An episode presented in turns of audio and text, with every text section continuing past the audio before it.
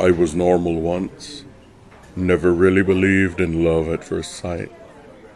That is, until I saw her. Time seemed to slow as she walked into the cafe. The world around us faded to black until she was the only person in the entire world. I gazed at her over the edge of my book, spellbound. She ordered a green tea with honey, just like the one in front of me. She reached into her purse and pulled out a book. When she opened it, I was awestruck. It was a third edition, The Hobbit by J.R.R. Tolkien, the exact same book that I was staring at her over. She gazed up, catching me staring at her. I did not look away, like a predator locked on his prey. Unbroken eye contact that felt like a lifetime of me being drawn into her eyes, drowning in her very soul. She blushed, looking down suddenly. My heart thundered in my chest. The intensity of that unbroken eye contact. I have never felt anything like that. That's when I knew I was in love. I took a drink of my tea, put my cup down, and there she was, this glorious creature standing before me. I could feel my pulse roaring, all my animal instincts being called by her subliminally. Hi, I'm Kaliana. She stuck her hand out. I grabbed it and kissed it gently. Hello, my name is Casey. She looked taken aback, as if I had just given her a fake name. Then she smiled and asked if I would like to go see a midnight showing of Evil Dead 2. Yes, I would love to, I replied. I must be dreaming a girl who reads Tolkien and likes horror movies. So we sat down together and planned our evening. I walked her home and she kissed my cheek and whispered, I can't wait till tonight.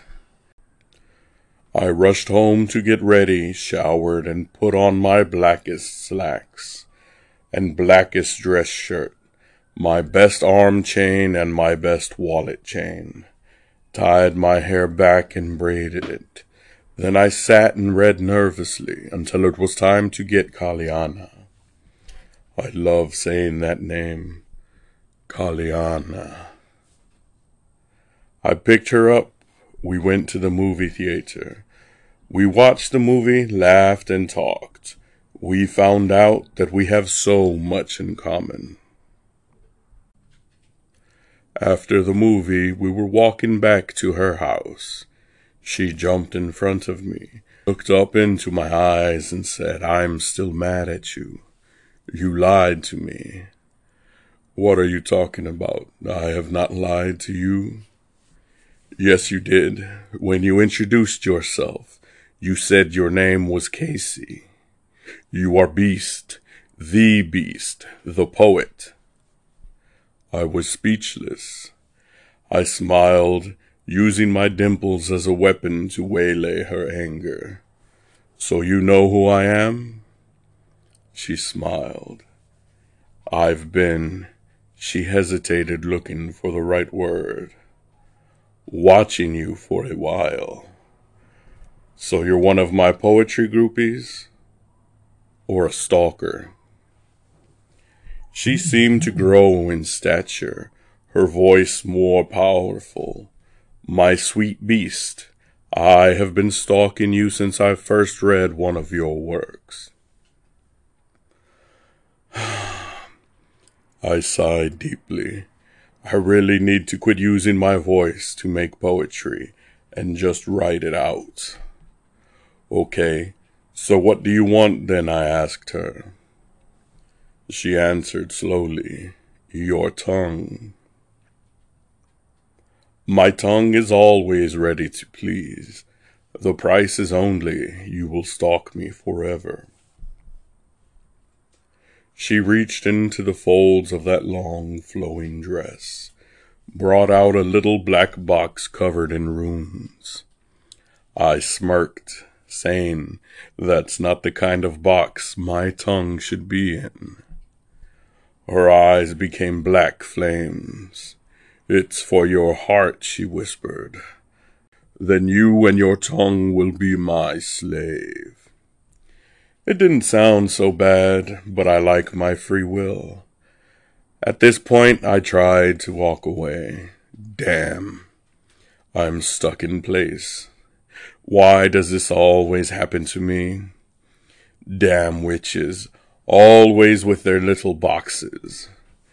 Her entire body grew black as shadow, her right hand growing long, sharp claws. Fuck. This is gonna fucking hurt. She plunged that clawed hand into my chest with a wet, meaty thud. She felt around, eyes widening in shock. She pulled out a large chunk of flesh with some sternum shards and angrily flung it on the ground next to my spasming, blood gushing body. I pulled myself up on one elbow, coughed up some blood, and laughed. I don't keep my heart there. That's the first place they look. the world around me began to fade to black. Suddenly, I felt hot lips on mine. They pulled away with a tittering giggle. she said, Sweet beast, I will have you yet. My head hit the floor, and I thought I saw a tail twitching under her dress. I hear cloven hoofs walking away. Maybe she wasn't a witch after all. Darkness. I woke up a week later, sore and bandaged up. I remember everything of that night. Everything but her face. I can't recall it as hard as I try. There's been quite a few friend requests from girls since that fateful day. That's the scary part. One of them could be her. That lovely creature of the night who called me sweet beast and almost stole my heart. I want a second date. I'll give her another chance to steal my heart. I was normal once. I tell myself that. I don't think it was ever true.